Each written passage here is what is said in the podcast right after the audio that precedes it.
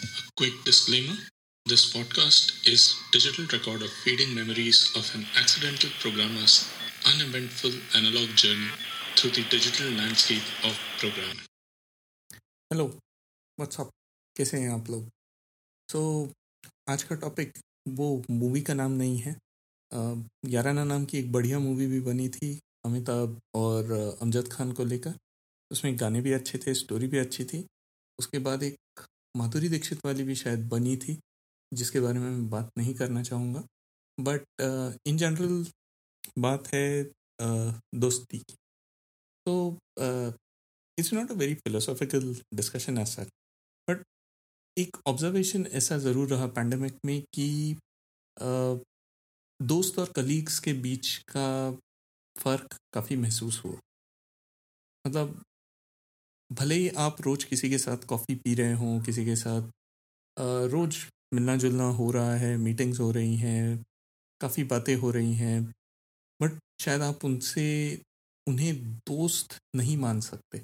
और ये बात तभी नोटिस हुई जब सडनली सारे कॉन्टैक्ट्स टूट गए and you have to reestablish them and it was noticeable I don't think there is anything right or wrong in it. It is just a matter of uh, how much footprint the professional life has in your personal life.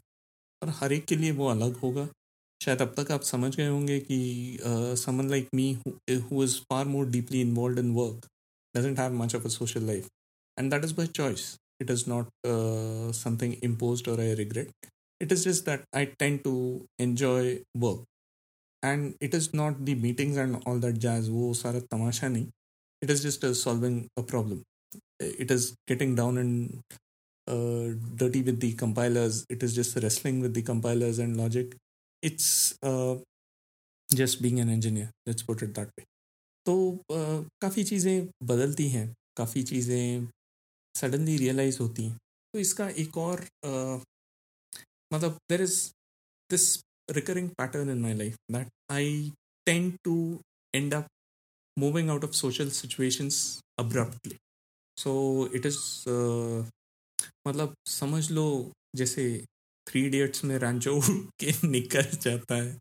मेरे साथ भी circumstances में कई बार वैसे ही होता है। जैसे मैंने बताया था कि स्कूल डेज़ में यूनिट्स uh, ही ट्रांसफ़र हो जाती थी। और uh, कई बार पता नहीं होता था कि वो यूनिट ट्रांसफ़र होने वाली है। और सडनली जब छुट्टियाँ ख़त्म होती थी तो पता चलता था कि यार वो यूनिट तो ट्रांसफ़र हो गई और वो दोस्त चले गए। फिर उनसे मिलना नहीं होगा कभी। बट बचपन में ये बात नहीं रियलाइज़ होती कि शायद उनसे फिर कभी नहीं मिल पाएँगे। बट थोड़ा बड़े होने के बाद वो बात ज़रूर याद आती है। कि क्योंकि मेरे कई सारे ऐसे दोस्त हैं जो पूना में ही पले बड़े हैं, जिनका स्कूलिंग भी यहीं हुआ है। एंड वो लोग प्राइवेट स्कूल्स में वगैरह होने की वजह से उनके I mean they were settled in Pune and उनके सारे दोस्त भी सेटल्ड इन पुणे थे। तो जब अगर उनकी शादियाँ वगैरह अटेंड करो तो you get to you get introduce right कि ये मेरा स्कूल का दोस्त है। ये मेरा हम लोग इतने साल से एक दूसरे को जानते हैं वगैरह। वैसे मेरे काफ़ी कम दोस्त हैं। जो पूना से हैं।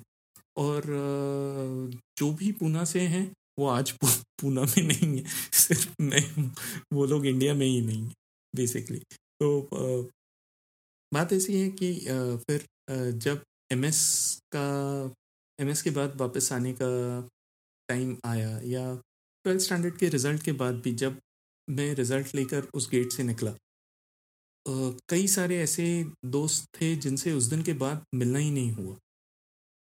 मतलब वो बात वहीं रह गई। इंजीनियरिंग के बाद भी कुछ ऐसा ही हुआ कि इंजीनियरिंग का रिज़ल्ट लेने सब लोग आए थे और अ, सब लोग उस दिन रिज़ल्ट लेके खुश थे। थैंकफुली फाइनल ईयर में किसी का कोई केटी वगैरह नहीं रहा था तो सब लोग खुश थे। नीचे पार्किंग में सब लोग अ, हाथ मिलाया गले मिले और फिर सडनली उनमें से कई लोग वापस कभी मिले ही नहीं। लिंक्डइन पे आज भी हैं, बट हाँ लिंक्डइन पे हैं। तो हम लोग कनेक्शंस हुए ना, दोस्त कहाँ हुए।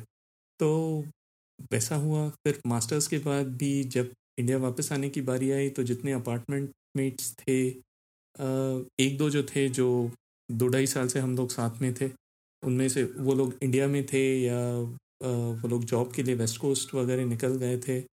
तो आखिरी दिन जब मैं वहाँ से निकला तो जितने लोग, लोगों को भी मैं जानता था उन ढाई सालों में से, मैं किसी से भी मिल नहीं पाया।